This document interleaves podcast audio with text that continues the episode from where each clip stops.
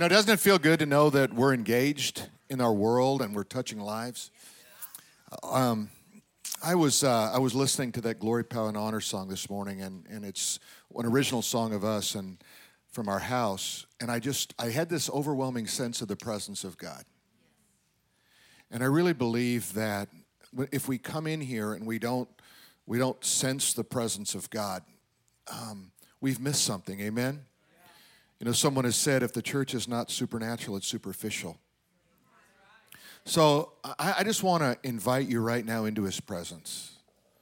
You say, what does that mean, Pastor? I don't know what that means. It means that you simply say, God, I just want an awareness of you to be present in my life this very moment. I want to be God conscious. I don't want my mind straying and going off and thinking of all kind of crazy things. I want to be focused on you. So I just want to I just want to pray right now that God is going to bring that to us before we bring a message today. Father, in Jesus' name, we just invoke your presence. We want an awareness of you, God, that is supernatural. We want to hear your voice. We want your word to speak to us powerfully and mighty, in a mighty way. And God, we give you all the praise. We give you all the glory in Jesus' name. Amen. Amen. Uh, I don't know if anyone has ever done a message at Christmas time from the book of Job, but I'm going to give it a try. Um, you know, how many times have you gone through some difficult time and you said, I feel like Job? And yet you know in reality your life could never be that bad. And and but yet we're we're torn with this idea that um, if you do what is right, everything will go well for you. We also understand this idea that Job, we we read, well, he was the most righteous man in the in his world. He was the most righteous man in the East, but he was not the most righteous man. East is where Sodom was. He stood out in a really, really dark place, but he lived at the same time as Abraham did. And Abraham was said to be a friend of God. So sometimes we look at Job and we think, wow, he did everything right and everything went wrong for him. Have you ever underestimated what God does in your life through challenging times? Until you get through them and you look back and you go, look what God did in my life. Do you realize the very birth of Jesus came with great turmoil and great struggle? It came with the persecution and the genocide, really the infanticide of, of children under Herod. And so sometimes great things are birthed out of difficult and challenging times.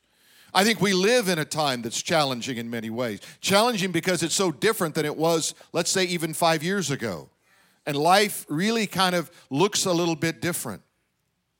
But Job asked this question in Job chapter nine and verse two. He said, how can a man be right that is righteous before God? How can a man be righteous before God? Have you ever asked that question like, what do I need to do, God? I want to be I want to be lined up with you. I want to be in sync with you. I want your blessings, your favor on me, God. I, I need you to do that in my life. A little bit later in that same chapter, Job said this, for he is not a man as I am, that I may answer him and that we may go to court together, nor is there a mediator between us who may lay his hand upon us both.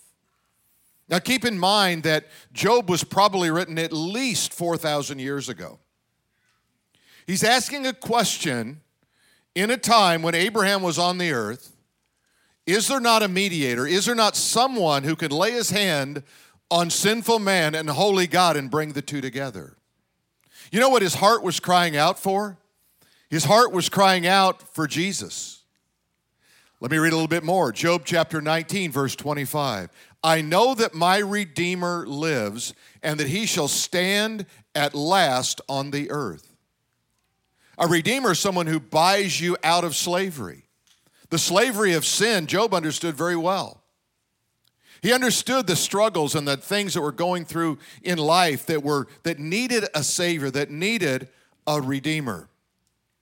Now, if I could just fast forward with you in the book of Job to the forty-second chapter, I think maybe some of his life will make sense.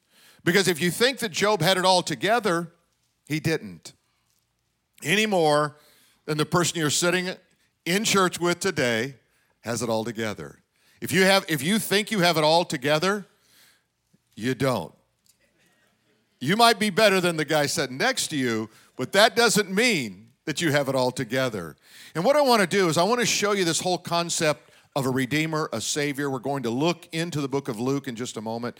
But first, I want to take you to the last chapter of the book of Job, and I just want to read something to you from his, from his words. He said, I have uttered what I did not understand. He's reflecting on his life now.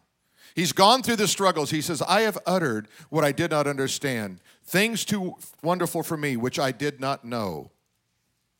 And then God says, please listen, let me speak. And I said, I will question you and you shall answer. And he said this, I have heard of you by the hearing of the ear, but now my eye sees you.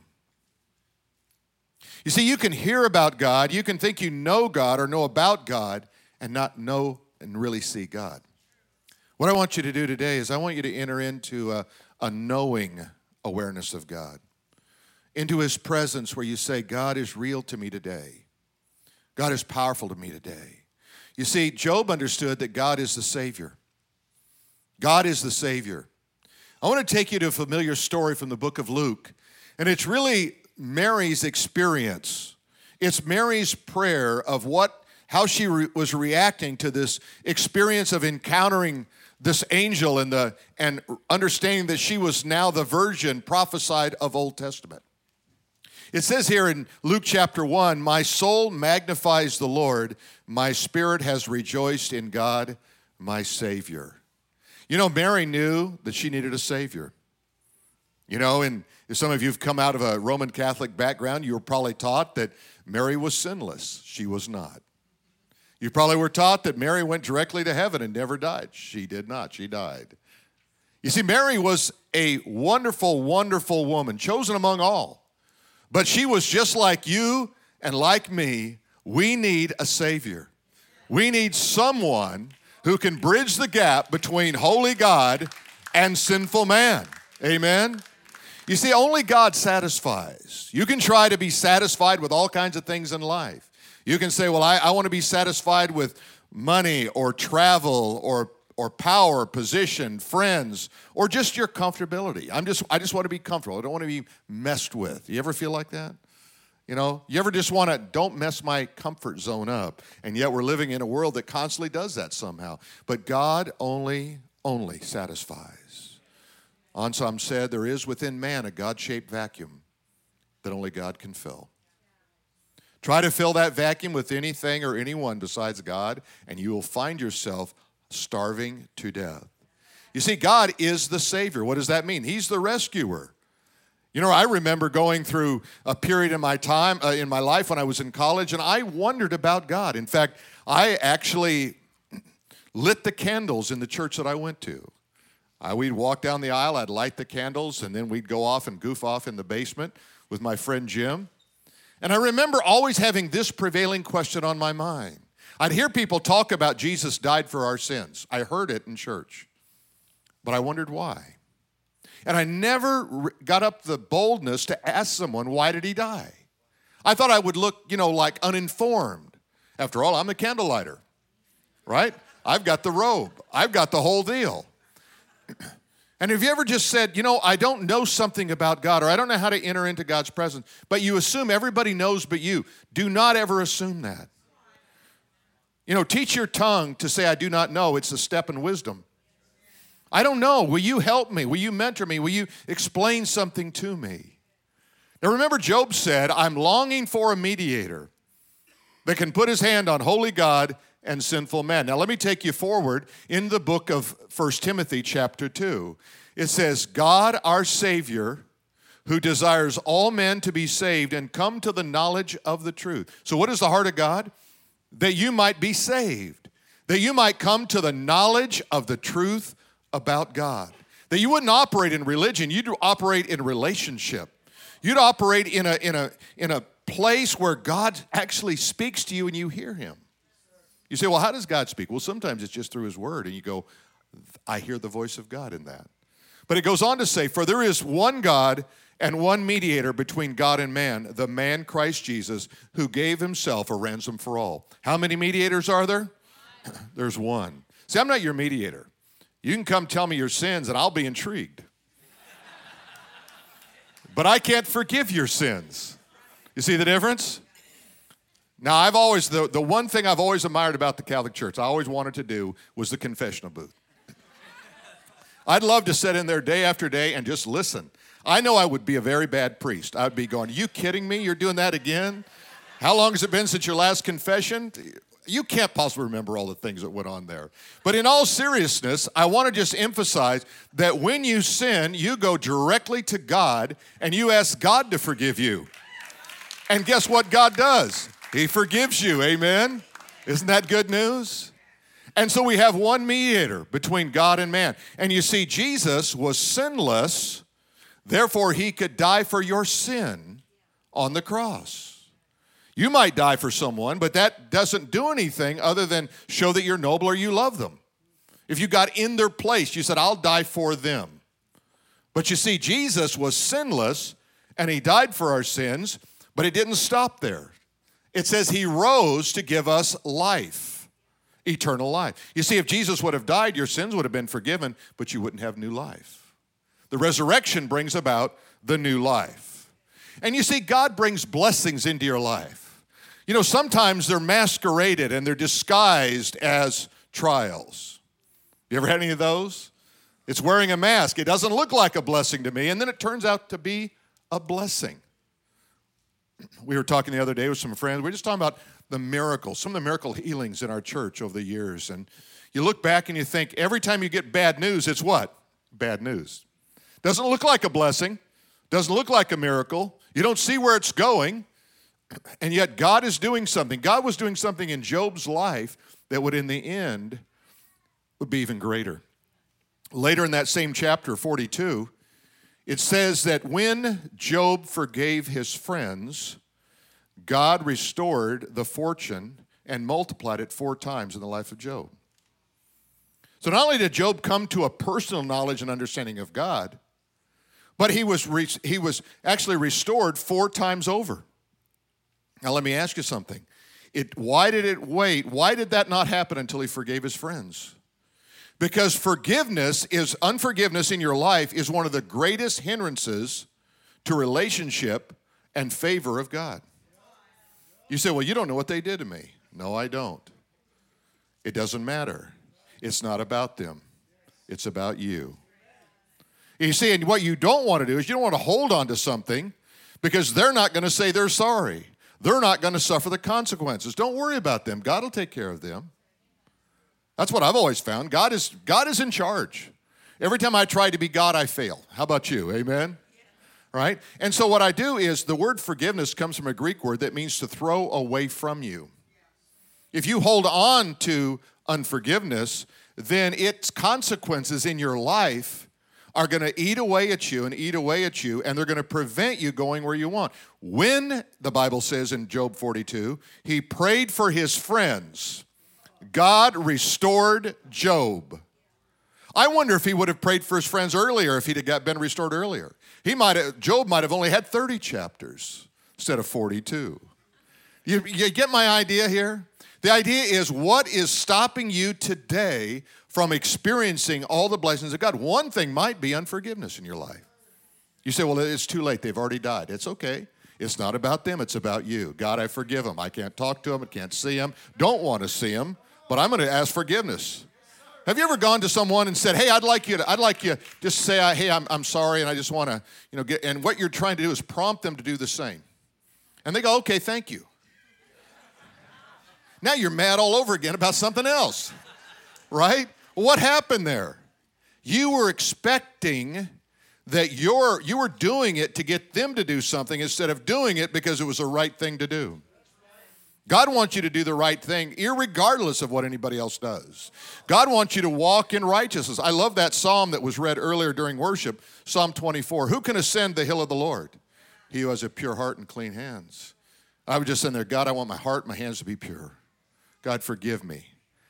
Forgive me, God, for anything that I've done, said, thought, even those things I ha- can't even remember. Just forgive me, God. Well, let's see. God brings blessing. Let's go to Luke chapter one, verses forty-eight through fifty. For he has regarded the lowly state of his maidservant. Why, Mary didn't want to be exalted. She didn't want to be lifted up. She understood something about humility. She understood something about her role. She was a maidservant, the Bible says. For behold, henceforth all generations will call me blessed. For he who is mighty has done great things for me, and holy is his name, and his mercy is on those who fear him. You know, humility brings blessings. You know, it's the hardest thing because if you try to be humble, you're usually not. Have you ever noticed that? Like, I, I and if somebody tells you they're humble, that's another problem, amen? I'm just so glad I'm humble. Humble's a word that means when the water runs low in a river. It's the idea that you put yourself in a position whereby you're not looking for acclamation. You're not looking for favor. You're not looking for anything. You're just saying, God, when I think about you, God, and how great you are, the only role I can see myself in is one that's low. And God, if you want to do something in my life and you want to lift me up, you lift me up. But God, that's not my job to lift me up. It's my job to walk humbly with my God. The other thing we know here is that holiness brings blessings. Notice it says, holy is his name. You know, there are many areas that God says things are holy. You know, the birth of Christ, we would say, is holy. We talk about uh, the tabernacle and all of those things. Those were holy in the Old Testament. But there's other things that are holy. In fact, do you know that the tithe is holy? I want to show you a verse, Leviticus twenty-seven thirty. All the tithe of the land, whether of the seed of the land or of the fruit of the tree, is the Lord's. It is holy to the Lord. Right. Realize everything you have is holy. When you, you say, I earned something, it's it's mine. Uh, we were I was teasing uh, our little three-year-old granddaughter the other day, and I said, that's mine. Oh, no, it's mine. She let me know, un, no uncertainty, it's mine. And I have to admit, I kind of enjoyed hearing her say it's mine. I said, no, it's mine. But really what's happening there, it's it's fueling that whole idea that we own something. I I uh, I was curious this morning, and I just, uh, forgive me for, for not having thought about this ahead of time, but I thought about it, and I just screenshot. I went on, I thought, I remember the Greek word for stewardship means the manager of the house, something like that. And I looked it up. And here's what it says. Stewardship comes from the Greek word oikonomia, or economy, which means management of the house or household. In the New Testament, means man's management of his whole life in response to God's love. The management of my whole life in response to God's love. Why do I do the things that are right? Because of God's love. That's why I do it. I don't do it because I get something. I do it because he's loved me so much. You know, and Christmas is that, that expression of that incarnation, God coming in the flesh, where we see the love of God in such a, a mighty way. Listen to it in Malachi chapter three, verse ten. Bring all the tithes into my storehouse, that there may be food in my house, and try me in this, says the Lord of hosts, if I will not watch this. Open, open for you the windows of heaven, and pour out for you such a blessing, there will not be room enough to receive it. I I'd forgot about this, but years ago, when I was in my our, we were in our first church, I had a guy come up to me and said, "How much money do you want to make next year?" And I thought he was joking. I didn't know what he meant. I, I didn't know there was a, a true line on this thing. And I said, "Well, I don't know, a little bit more." He said, "Tithe on what you want to earn." I said, "Well, that's the craziest thought I've ever heard in my life." I mean, tithing was a big challenge. I didn't make much money.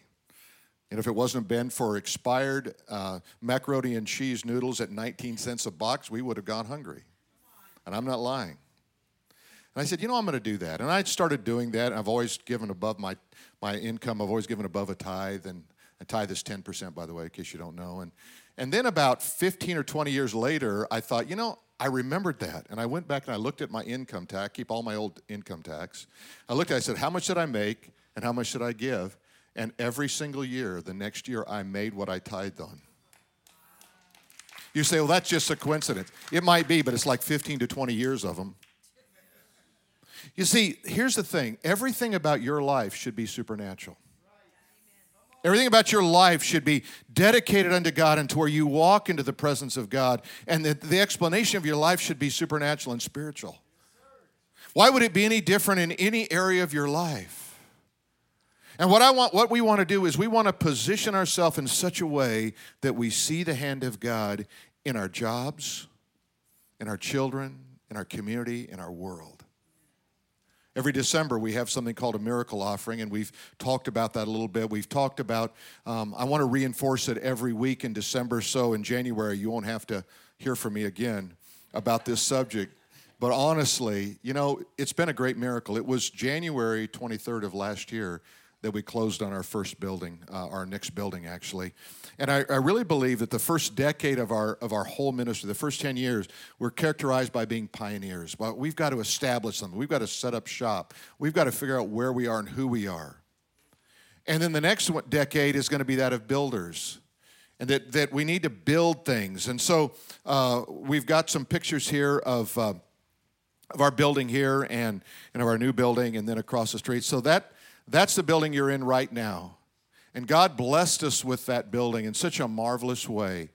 You know, he provided all the money at the last minute. Have you ever noticed how God is a last-minute God? He waits for you to just to get as much faith out of you as he can. He says, okay, I believe you. And so we were able to purchase that building. And then uh, last year we expanded that, and we went to our next building, this one here. And some of you have been in our ministry center there, and God has blessed us with that. That's just not even a year old yet. And God blessed us in an amazing way. Yeah, put your hands together. Give God the glory. And it was a remarkable season for us because we had people, some of whom were leaving the state, and they said, we're selling our home, but you know what? We're going to tithe off our profit. And we had three or four families that did that, and I'm just like blown away. I thought, wow, that is amazing. And and God did something. And then we recently, you know, expanded across the street our children's area. Now we have uh, in our in our influence center there, we now have uh, just a worship alone space for first through fifth grade of over two thousand square feet. Not to mention the game room and the and the other rooms. And there's about six thousand total square feet of space there. And so our goal for, for now is, is to, we're looking at this expansion of this worship center and the reorientation. I want to, uh, you've seen this picture, some of you have seen it, but uh, this would move the stage to that wall, and then it would reorient all the chairs and take out that whole section over there where you see the green tape. And so everyone will be able to face the front, and uh, you wouldn't be uh, looking at the side of me. My This is not my best side. I don't have one. Um But anyway, that just kind of gives you a feel for what we're trying to do. And we just simply ask you, you say, well, are we going to do it? I said, it's really up to us. If people respond, we're going to do it. Um, it's it, That's just kind of how we operate. We operate by faith. We th- we believe this is what God's showing us. And if, uh, if, if, if you respond, we respond. Well, let me show you something else here about God as well, that God's promises are for every generation. I don't know about you, but I, I kind of like the family tree thing. Have you ever, anybody ever like search your ancestry out? Have, have you ever noticed that no one ever brags about having like a crook, uh, a, a, you know, a, a really low-life jailbird kind of guy in their family tree? And, and uh, we've all got those, amen? In fact, we all go back to a, a crooked farmer named Adam, remember him, who sinned against God. We've all got that in our family, but I love going back reading and, and I read about the history and, and some of these sites that I'm on, you know, it tells the spiritual heritage of my family. And I was surprised to learn how many of them were great people of faith. Some were pastors. I had no idea.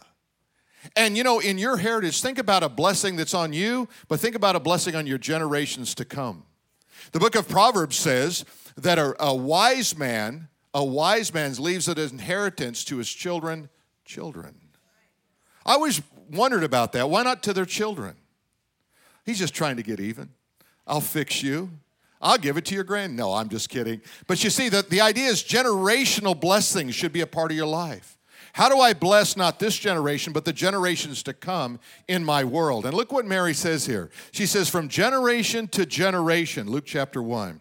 He has shown st- strength with his arm. He has scattered the proud in the imagination of their hearts. He has put down the mighty from their thrones, exalted the lowly. He has filled the hungry with good things, and the rich he has sent away empty. Now, let me just, let me just talk about this a little bit. So God wants to do something generationally in our life, in our world. He wants to bless future generations. And if we're and, and he does it with his strength. It says with the strength of his arm, but the proud, notice what he does. He scatters the proud and the imagination of their heart. Do you know that when you're filled with pride, you dream up all kinds of things that aren't true? Your mind wanders in a million directions. You go like, you have no focus, you have no self-mastery to where you're looking at your life and you're saying, this is what God wants me to do and this is how I'm going to do it. How freeing is it to be able to be in that position in your life? And then he says, he has put down the mighty from the thrones. In other words, there are those who exalt themselves. He says, I'm going to take care of that. He says, I'm going to, those, and he's, he said, but I fill the hungry with good things.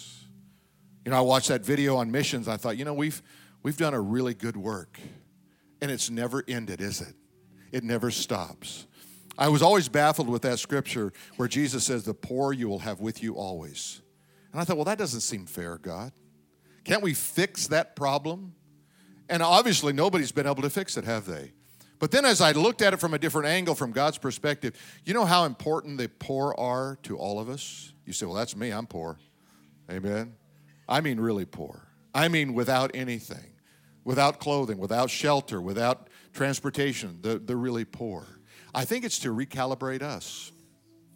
If you only hang around people that are like you, you begin to think this is normal. This is how everyone lives.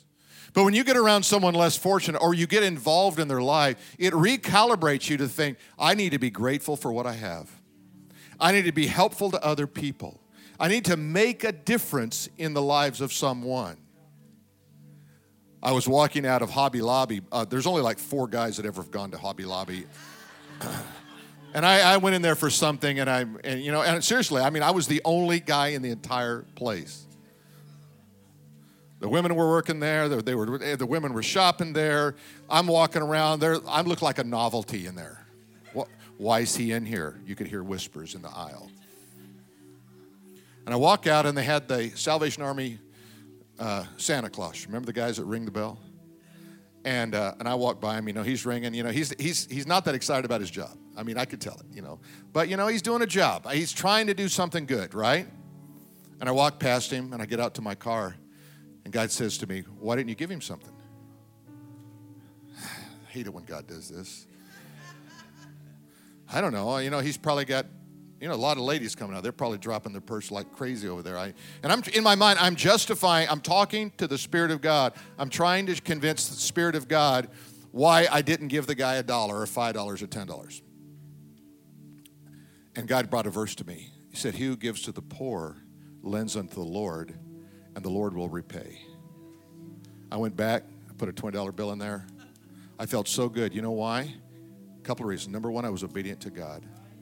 And the second reason is I love the way I feel when I release things that I think I own.